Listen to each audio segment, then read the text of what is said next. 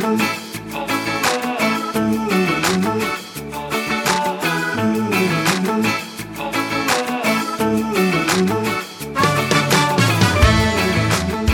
to the Simple Truth Big Change podcast. I'm your host, Heather Duff, and this is where we read and explore the simple yet powerful truth of the Bible, and that truth makes a big change in our lives. We're continuing a series on the armor of God in Ephesians 6, and we'll be digging into that by working our way through the letter of Ephesians.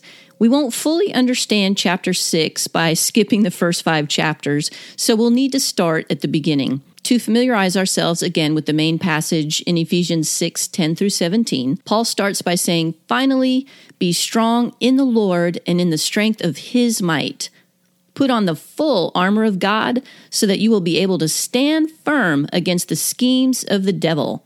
For our struggle is not against flesh and blood but against the rulers, against the powers, against the world forces of this darkness, against the spiritual forces of wickedness in the heavenly places. Therefore, take up the full armor of God so that you will be able to resist in the evil day, and having done everything, to stand firm. Okay, Paul then goes on to tell us what this whole armor of God consists of. And again, we're not going to focus on pieces of armor, but on the spiritual concepts themselves.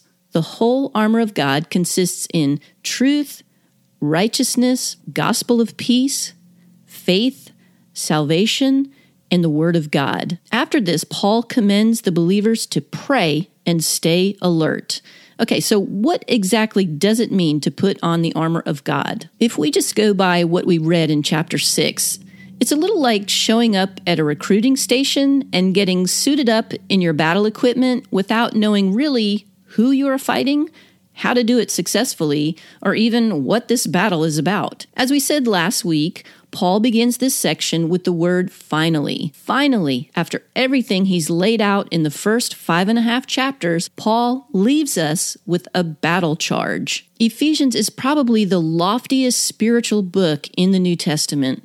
We see Christ seated in the heavenlies and then we learn that we are seated with him there. As the letter progresses, we see how our blessings in Christ inform our relationship with God, with each other in the church, and with our earthly relationships like work and family. It is after this that finally Paul turns our attention to the sober responsibility of the battle we're in. In this episode, we're going to focus on Paul's introduction at the beginning of his letter to the Ephesians. Before we get started, I'm going to share a little study help with you. I took an index card and wrote a few things to help me keep the armor in mind. And by the way, I turned it sideways so it's taller because I made a list. I'll add a link to a photo of it in the show notes. But here's what I wrote At the top, be strong in the Lord. And under that, I put whole armor of God. Then underneath, I listed the six components, if you will, of that whole armor truth, righteousness,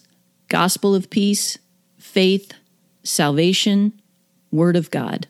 Under that, I put pray and be alert. I'm going to keep this card in my Bible, and as I read through Ephesians, I'll refer to it to keep myself mindful of what God has to teach me about this whole armor and my position in Christ and what that means. It's not enough to just go through Ephesians and find the word truth in order to know about truth because some insights aren't that explicit. And to demonstrate what I mean here, I'm going to use verse 3 of chapter 1. I'll start reading in Ephesians 1 1 and stop at 1 3. Here we go. Paul, an apostle of Christ Jesus, by the will of God, to the saints who are at Ephesus and who are faithful in Christ Jesus, grace to you and peace from God our Father and the Lord Jesus Christ. Now, verse 3 Blessed be the God and Father of our Lord Jesus Christ, who has blessed us with every spiritual blessing in the heavenly places in Christ. Wow. When I began my study this week,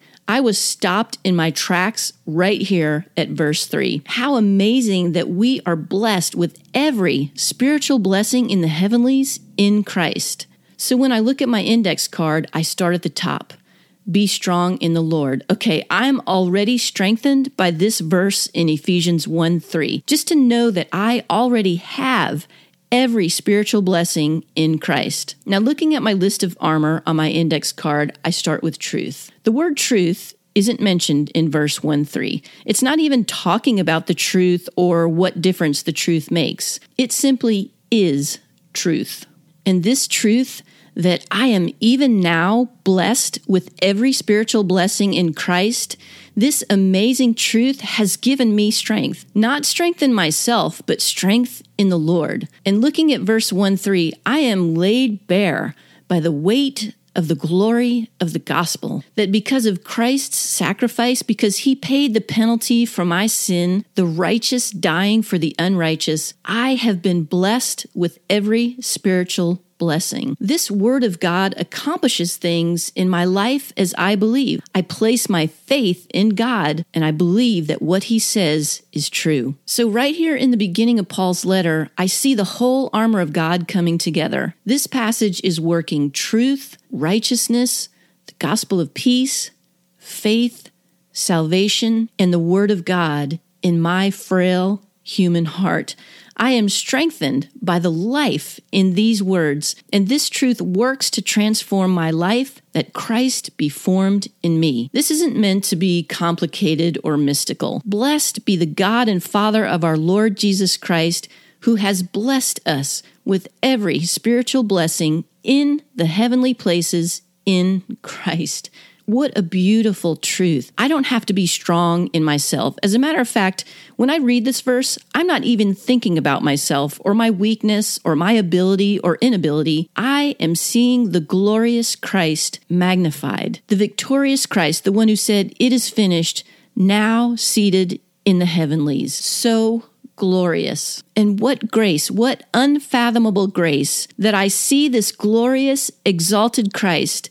And he says to me that he has blessed me, conferred upon me every spiritual blessing in the heavenlies in Christ. Now, of course, the devil doesn't want me to know this truth. He doesn't want me to be strong in the Lord. He doesn't want me to believe what God is saying here through his apostle Paul. So what does he do? He attacks me with fiery missiles as Ephesians 6:16 tells us. What might that attack look like and how can we stand strong against it? That's exactly what we're going to be talking about next week. We'll take a very practical look at Ephesians 1:3 in light of our study on the the armor of God. Thank you so much for listening today. It's a privilege to share the Word of God with you. I hope you'll join me next time on the Simple Truth Big Change podcast as we continue our series on the armor of God. If this has blessed you, please share it with friends or on social media. And it would be a huge help if you'd take just a second to give me a review on iTunes or wherever you're finding this podcast.